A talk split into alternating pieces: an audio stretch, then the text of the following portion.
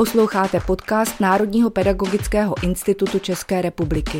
Sérii o bezpečnosti a právu v kyberprostoru pro vás připravuje Václav Maněna.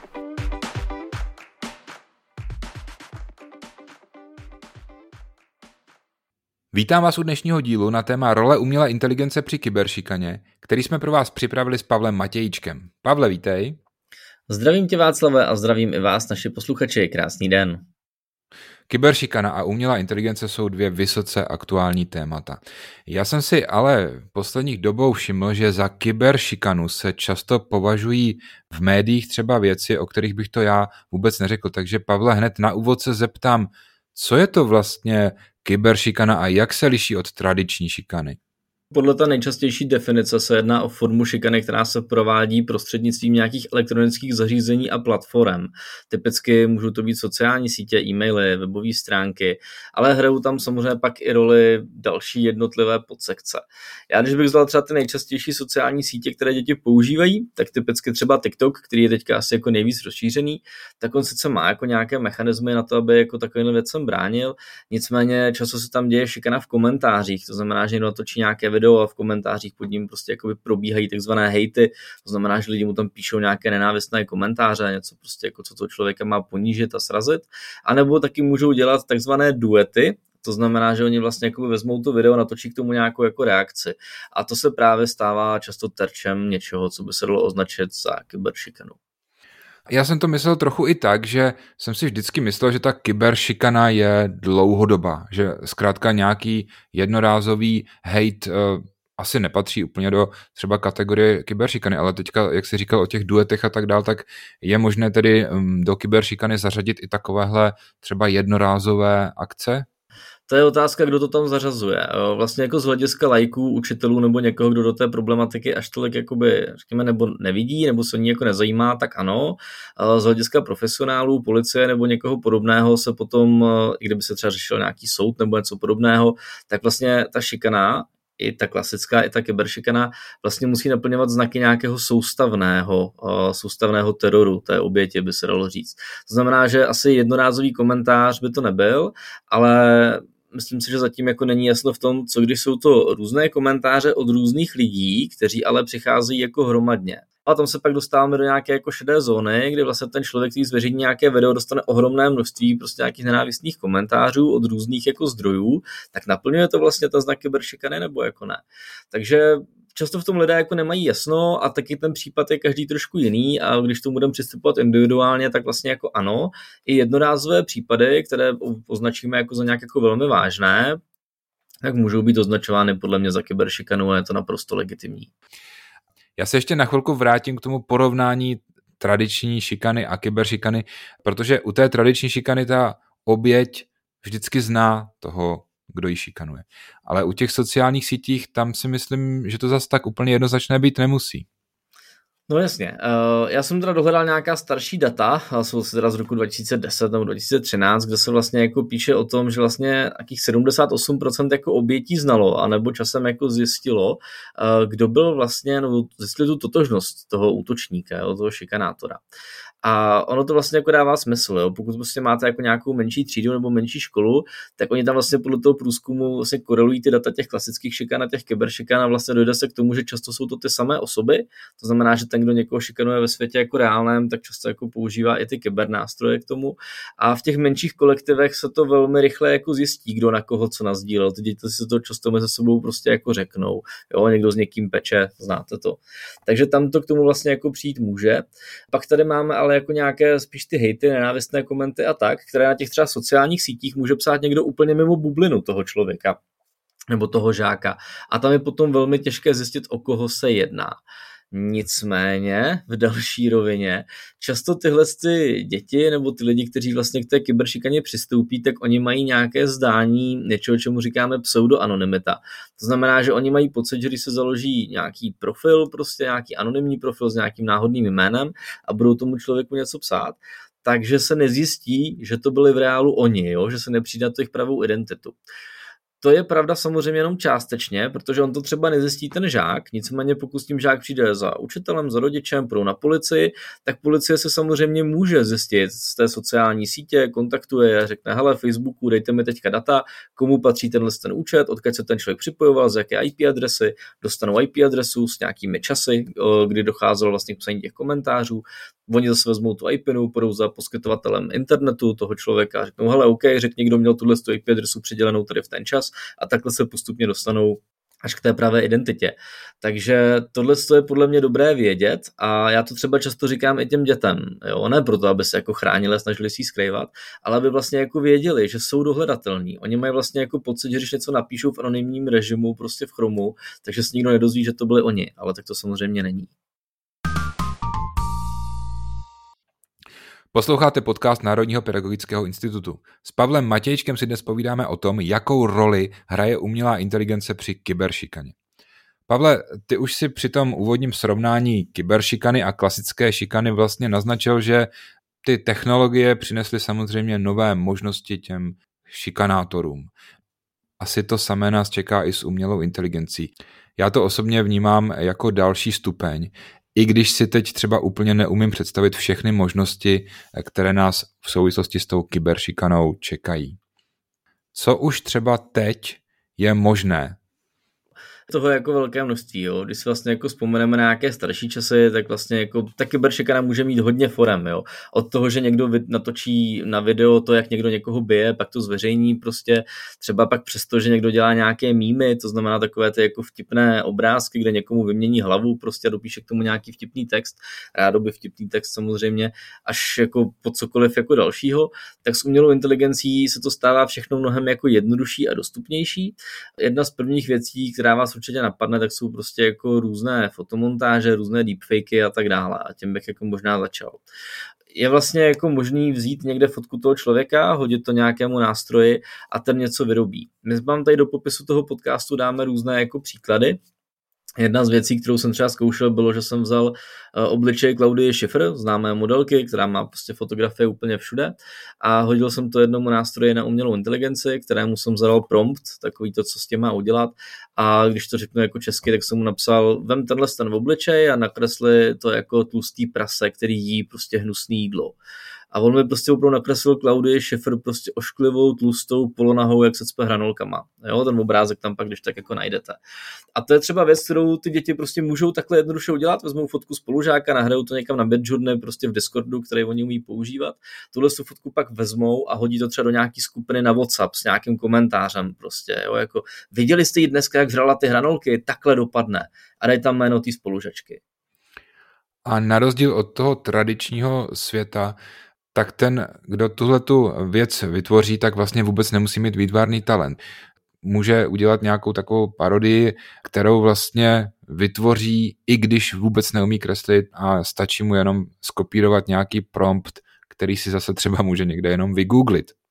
No jasně a hlavně vlastně jako u těch, my když se budeme bavit o nějakých jako profesionálnějších fotomontážích, tak když se třeba dělají hodně jako děti, že vezmou nějaký záběr z porna, teďka vezmou hlavu nějakého spolužáka, spolužačky, prostě naroubují to tam, tak my si to představujeme tak, že to dítě prostě používá Photoshop a dělá to tak, aby to bylo dokonalý. To tak prostě není, on tam tu hlavu vezme, prostě ji tam plácne a pro ně už je to zábavný jako tak, jo. To prostě nemusí mít žádnou vysokou úroveň, aby to prostě splnilo to, co to splnit jako má.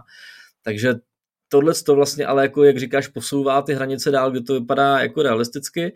Já jsem pak zkusil ještě Claudii zneužít vlastně na jeden prompt, kdy jsem mu vlastně jako zadal, ať jí udělá jako, že je chudá v otrhaném obličení prostě někde v nějakém jako ošklivý části města a řekl jsem mu, ať je to fotorealistická fotografie a to prostě nepoznáte rozdíl, to vypadá jak fotka, kdyby někdo vyfotil. Jo, určitě se vzpomenete na tu fotku papeže, jak tam chodil v tom obličení od Balenciagy a tak dál. Tak to je vlastně jako podobný a tam už se dostáváte do toho, kdy jako už je to takový jako deepfake, kdy už vlastně jako nemůžete rozlišit, nebo na první dobrou nerozlišíte, jestli je to pravda nebo ne, jestli to bylo jako vygenerované někde umělou inteligencí, anebo jestli je to prostě realita. Já se klidně otevřeně teďka přiznám, že když jsem viděl to tvoje video, kde se tam jakoby převlíkáš za učitelku, tak jsem si vůbec nemyslel, že to je deepfake. Pořád jsem tam jako hledal nějakou tu hranici, kde bude třeba vidět, jak ta hlava je na to tělo nějak napasovaná nebo tak. Zkrátka to bylo velice realistické. Ono samozřejmě to také bylo způsobené tím, že jsem to viděl v nízké kvalitě třeba na Instagramu. Jasně, najdete tam vlastně odkaz na můj Instagram, kde jsem vlastně udělal video. Dělal jsem to pomocí aplikace Reface, která vlastně umí vzít váš obličej prostě a dá ho na obličej někoho z videa. Jo, je to taková prostě jako jednoduchá deepfakeová apka. To video je schválně vtipný, jsem tam jako prostě hubená mladá dívka, prostě je tam můj obličej u toho, prostě, takže to vypadá dost jako komicky, možná nechutně, jak prostě si to kdo vezme, jo, a vypadám tam, jak bych vypadal jako učitelka sexy. A dělal jsem to vlastně schválně, ale v momentě, kdy tam prostě jako dáte obličej někoho jiného, tak ho vlastně tím můžete jako zasměšňovat, že jo. A to je věc, kterou vlastně ty děti můžou udělat. Oni si prostě jako stáhnou apku, vezmou teďka třeba jako fotku své učitelky, naroubujou to na takovouhle jako na hotinku a pošlou to spolužákům, prostě nebo to pošlou do světa. Nedej bože to je na Facebook a nedej bože to bude vypadat jako dobře, že to bude vypadat jako že to je pravda. A teď si vím, že se toho chopí některý z rodičů, který prostě jako nemá tu, jak řekl, jako digitální inteligence jako vysokou a bude to sdílet, jakože to je pravda. Jo, znáš takový ty lidi, co se sdílejí, ty hoaxy, prostě tady nám lezou uprchlíci po vlacích a prostě přijíždí k nám po tisících prostě a tak. Tak vlastně tyhle lidi, co nepoznají ty základní, opravdu ošklivý hoaxy, jak mají vlastně poznat tohle. A jako dovedu si opravdu reálně představit, že prostě nějaký rodič prostě to pak sdílí v nějaký skupině, podívejte se na to, jak ta učitelka chodí do školy oblíkaná. No, je to přesně tak. Samozřejmě to tělo nesedí jako k té hlavě, ale technicky vzato, když jsem si tam prostě fakt představil nějakou prostě holku, tak jsem si říkal, no tak to já bych to nepoznal. Takže když to zkombinuji ještě s tím, co ty říkáš a s tím, že dneska hodně lidí to vlastně ani nechce moc analyzovat. Jsme v takové té době, kdy často čteme jenom titulky, tak vážně jsem tam nenašel nějaký takový jako detail, který by mi řekl, aha, tak to je prostě Pavel a tady je vidět nějaký šéf třeba. Já možná udělám takový malý promo na jeden z budoucích dílů, který pro vás máme připravený. A to je vlastně video, nebo to je vlastně díl, který se bude zaměřovat na různé platformy, kde můžete testovat a zlepšovat své jako digitální kompetence a hlavně třeba mediální gramotnost. Takže takovéhle nástroje si v budoucnu představíme, takže máte se určitě na co těšit, protože je to skvělá věc do výuky a je potřeba naučit děti jako pracovat, ověřovat si informace, hledat vlastně tam takovéhle ty různé věci, co na těch fotkách bývají špatně a podle kterých poznáte, že to bylo takhle někde jako přegenerované. Takže tu technickou část si necháme na samostatný díl. Ale jak vůbec poznám, že je dítě obětí kyberšikany? Na co bych se měl zaměřit jako rodič třeba? Jako rodič, jo, nebo jako učitel. To poznáte třeba podle toho, že ten člověk jako nechce být online, nechce najednou používat počítač, jo. Dává se vlastně takový, uzavírá se do sebe, nechce se o těchto z těch věcech bavit a tam poznáte prostě změnu chování, deprese, ten člověk nekomunikuje, prostě není veselý, jak býval, nesvěřuje se vám, nechce s váma nic řešit, je apatický. A to jsou takový ty jako první věci. U té kyberšikany to samozřejmě pak můžou doprovázet nějaké věci, které si můžete všimnout. Třeba to dítě se chová najednou jinak na sociálních sítích, třeba nezdílí tolik příspěvky, nezdílí svoje fotografie, nechce být na fotografiích, což třeba u puberťáka může být, jo, jako nemusí to být příklad přímo na kyberšikanu, že ty puberťáci se třeba často odmítají fotit a tak, ale může to být podle mě vlastně jako jedna z věcí. To dítě nechce preventivně být na žádné fotografii, aby jako nebyla zneužitá. Je vlastně pak potřeba dávat si bacha na to, jestli to dítě jako pak nemá nějaký nenávistný komentáře pod svýma příspěvkama. Podle mě spousta rodičů třeba sleduje svoje dítě někde na sociálních sítích a mohla by si toho všimnout, že mu tam někdo píše ošklivý komentáře a tak. A je teda podle mě jako i v rozlišovacích schopnostech toho rodiče si říct, hele, tyhle ty komentáře, co ti tady píše ten Pepa, ty jsou jako v pohodě, přijde ti to jako dobrý a uvidíte, jak se toho dítěte. Sám řekne, no jako jo, a nebo jo, hele, ale tak jako Pepa je ve třídě nejsilnější, tak já to od něj beru. A tam je pak potřeba jako rodič se s tím dítětem o tom vlastně jako promluvit, jo, že co už je za čárou, co není, protože to dítě má často jako velmi nízký sebevědomí a neumí si ještě jako říct ne, tohle to se mi nelíbí. Tady je podle mě ještě riziko toho, že ty děti často mají více profilů na sociálních sítích. Ono to třeba na tom oficiálním, který je určený vlastně pro to sdílení s rodiči, může vypadat v pořádku, ale ten problém se může dít někde úplně jinde. Jo, je to pravda a tomu se asi jako nevyhnete, spoustu rodičů si to neuvědomuje, ale děti mají většinou 2, 3, 4, 5 jako profilů klidně na té samé síti, jeden pro vás, pro rodiče, jeden pro spolužáky obecně, pak jeden jenom pro vybraný spolužáky a za ním komunikuje třeba s cizíma lidma nebo v nějakých skupinách. Jo. Takže tam je potřeba s tím jako počítat a asi vy počítejte s tím, že to dítě vám neřekne jako všechno a zrovna včera jsem se o tom tady bavil s jednou paní, která mi vlastně říkala, že základem je vlastně dobrý vztah s tím dítětem. Jo. A to je vlastně to, co říkáme na každém školení i třeba o rodičovských kontrolách a o nebezpečí dětí na internetu, že pokud nemáte ty pevný základy a to dítě vám prostě jako nemůže věřit, tak prostě nepočítejte s tím, že se vám svěří, s tím, že se něco takového děje. Jo. To dítě se pak prostě uzavře do sebe a vy máte doma prostě jako uzlíček neštěstí, se kterým nevíte, co máte dělat. Často se také můžeme setkat s tím, že okolí to ví, ale je vůči té šikaně lhostejné. Napadlo mě, že vlastně školy už několik týdnů, vlastně od poloviny prázdnin, musí řešit takzvaný whistleblowing. Může tady whistleblowing nějak pomoci, ta ochrana těch oznamovatelů?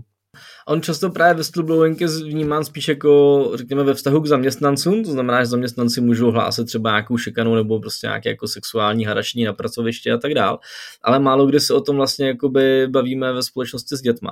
A podle mě ten whistleblowing je úplně geniální nástroj, který těm dětem jako umožní anonymně vlastně jakoby podat nějaký oznámení na toho šikanátora, jak se říkal. Protože ty děti se často bojí přijít za tím učitelem nebo rodičem a říct: "Hele, tamhle prostě jako Franta prostě šikanuje prostě Aničku", jo? Protože oni se bojí, že by se to někdo jako dozvěděl, jak jsme předtím řekli, ty děti si to mezi sebou řeknou, že se to často jako provalí. Oni se bojí, že by se to ten šikanátor jako dozvěděl a oni by se stali terčem té šikany. Takže oni vlastně jako z nějaký jako úplně animální, jakoby z animálního strachu vlastně o svoje bezpečí to neoznámí, aby se to neotočilo proti nim, což je vlastně jako celý špatně, že jo. A vy potřebujete ty děti jako přesvědčit, že je potřeba to hlásit. To, že to vlastně jako nenahlásí, tak se vlastně jako stávají téměř jako spolupachateli, bych řekl. Podle mě je dobrý s ním jako komunikovat tím stylem: "Hele, v momentě, kdy víš, že někdo někoho šikanuje a vlastně jako to nikde neřekneš, tak to prostě může mít pro toho člověka hrozný následky a ty jsi za to jako spoluodpovědnej." A je teda potřeba těm dětem dát nějaký nástroj a tadyhle ty nástroje pro ten whistleblowing se proto je samozřejmě krásně použít, kdy to dítě naprosto anonymní formou, o který ono ví, že prostě se to nemůže nikdo dozvědět, kdo to vlastně jako napsal, tak vlastně můžou tu šikanu oznámit. A to je podle mě strašně důležitý. Ten pocit toho bezpečí toho dítěte, kdy ono ví, že teďka můžu bezpečně na to jako poukázat a nevrátí se mi to. Stejně jako v jiných oblastech i tady platí, že nejlepší ochrana je asi prevence. Co bys třeba poradil školám při komunikaci s rodiči? No, jako jo, ale já teďka musím říct případ, který jsem zaznamenal vlastně se 2 dny zpátky, kdy jsem se bavil s jednou paní. Ona říkala, že vlastně jejich dcera ve škole měla nějakou WhatsAppovou skupinu, holky si tam prostě jako natáčely nějaký jako videjka krátký, jak někde skáčou před zrcadlem, no a ta jedna holčina prostě jako tam měla nějaký jako na sobě nějaký jako dlouhý tričko a tak ze srandy se jako otočila, zvedla ho, ukázala jim zadek v kalhotkách prostě, jo, byly to holky 10-11 let prostě. Teďka některá ta holčička to ukázala prostě doma rodičům, rodiče s tím přišli do školy, že tady holčička jako ukazuje prostě jako zadek na videích prostě na WhatsAppu, že se jim to jako nelíbí. A učitelka rozpoutala srovna jako linčování, by se dalo říct, kde prostě začala veřejně říkat: "No tady se podívejte, tady prostě jako Janička ukazuje jako zadek a to je prostě strašný, to je jako kyberšikana", teďka úplně používala jako strašně velký pojmy. A ta holčička vlastně udělala jenom blbost, jo. Ona se z toho pak sesypala, bála se jít do školy, plakala doma a ona si říkala: "Hele, já jsem jenom, jak tam holky skákaly a zvedaly tam prostě jako, já nevím, jako trička, sukínky, dělali tam kraveny, no tak já jsem ho prostě zvedla a byl mi vidět zadek." To nemělo jako žádnej jako vyšší, hlubší význam, tam nemělo být žádná jako erotika, nic, jo. Bylo to prostě 10-11 letý dítě. No ale ve škole se rozpoutalo jako peklo a teď, že se to bude řešit s rodičema, udělá se jako školení pro rodiče a pro děti a tohle. Hele, já školení pro rodiče a pro děti kvituju, ale ne takovýhle ten jako shaming, to ponižování té holčičky, že se teďka jako všem rodičům jako říká: "Tahle ta holčička s tímhle s tím jménem udělala tohle, to může mít takový důsledky." Já se nad tím jako nechci mít ruce, ale tady v tom případě se naštěstí reálně jako nic nestalo. A ten učitel by měl jako vyhodnotit míru té nebezpečnosti. A tady v tom případě to mělo být jako tak, že on se tu holčičku vezme stranou a řekne, hele, již podívej se tady, Janičko, to jako není dobrý, to když tak někde jako ukážeš, tak se to může někam jako dostat, může to někdo jako vidět, můžou ti tam lidi jako něco napsat a tak a probrat to s ní jako v klidu a to dítě bude jako v pohodě, když udělalo kravinu a už to neudělá. Jo. Ale prostě jako rozjet takovýhle velký lynč prostě kvůli jednorázovému prohřešku a ještě to tam nazývat jako kyberšikanou a dalšíma vzletnýma výrazama, který už prostě jako evokujou, že se děje něco strašlivého, tak je podle mě špatně. Takže určitě s rodičema je potřeba to jako řešit, mluvit s nima, ale je potřeba tam jako dodržovat jako jednak nějakou etiku a jednak jako to brát tak, že je to citlivý téma, protože nikdy nevíte, co to je za rodiče a teďka všichni známe rodiče, že jo. Takže se to chtí někde tatínek, nějaký právník, který na to dítě má spadeno, tak může zavařit i té škole, i těm ostatním rodičům a to není dobrý. Tady ty situace často vedou i k tomu, že to dítě jde rovnou za učitelem, kterému důvěřuje. Což je sice na jednu stranu fajn, že tomu učiteli věří, ale na druhou stranu by neměl vzniknout takový ten mylný dojem, že by to kompletně měl řešit jenom ten učitel. Tam je těžké vybalancovat tu hranici mezi tím, abyste neztratili důvěru toho dítěte a zároveň, aby ale se to řešení neudělalo nějak neprofesionálně. Takže tam si myslím, že je opravdu na místě, aby si učitelé uvědomili, že ne všechno mohou řešit sami. Určitě je dobré si říct, že ty učitelé jako můžou požadovat podporu dalších kolegů. Často máte ve škole nějakého výchovného poradce, škola může mít nějakého nasmluvaného školního psychologa, prostě můžete se poradit s nějakým odborníkem, zase zmíním skvělý projekt e-bezpečí, prostě, kde se jako o kyberšikaně prostě nejenom jako mluví, ale jsou tam vlastně i kontakty na ty odborníky, se kterými se můžete propojit a probrat s nima ten další postup. Jo. A tím se dostáváme k tomu, že ty školy by si ideálně v rámci nějaké jako prevence měly zpracovat nějaké vlastní postupy, jak budou v takovýchhle případech postupovat, aby ten učitel měl nějakou metodiku, podle které pojede. Jo, ne jako směrnici, ale opravdu nějakou jako metodiku. Hele, pokud se stane takový případ prostě, tak mu prostě určíme nějakou takovou jako váhu a podle toho budeme postupovat tak nebo tak, jo? A aby byla třeba i vymyšlená nějaká jako komunikační strategie, jak to budou komunikovat, jednak na žáky a jednak na rodiče a taky za třetí do toho učitelského sboru. Protože je potřeba, aby o tom třeba věděli kolegové v jiných třídách, protože co si budeme povídat, některé ty kyberšikany mají přesah samozřejmě mimo tu třídu, mimo ročník, takže je dobrý, aby se to nějak jako řešilo. Nemusí to hnedka řešit celá škola, ale třeba se týká osmiček, tak to probereme na úrovni 8 tříd. A konkrétní tipy najdete v našich starších dílech, kde jsme se přesně tomuhle věnovali s paní Miriam Sedláčkovou. Pavle, já ti děkuji za užitečné, i když někdy trošku možná až děsivé informace, ale tak to zkrátka je a nemůžeme před umělou inteligencí a před jejími riziky zavírat oči. Pokud by vás k tomu tématu zajímalo něco dalšího, tak nám prosím napište. Děkuji, Václave. Já bych na závěr rád jenom řekl, že dnešním jako cílem nebylo demonizovat tu umělou inteligenci. Oni vlastně ty věci, které ty děti s ní nebo i ty dospělí jsou schopni s ní vlastně udělat, by udělali i předtím, akorát by to nebylo třeba jako tak fancy. Takže ta kyberšikana tady samozřejmě byla, bude a bude měnit svoje formy a bude se vyvíjet. My jenom doufáme, že i ta umělá inteligence nám pak třeba pomůže tohle rozpoznávat a ten svět vlastně nebudeme vnímat jenom tak temně. Já vám děkuju za pozornost a přeji vám, abyste podobné problémy nemuseli nikdy řešit. Díky a naslyšenou. Naslyšenou.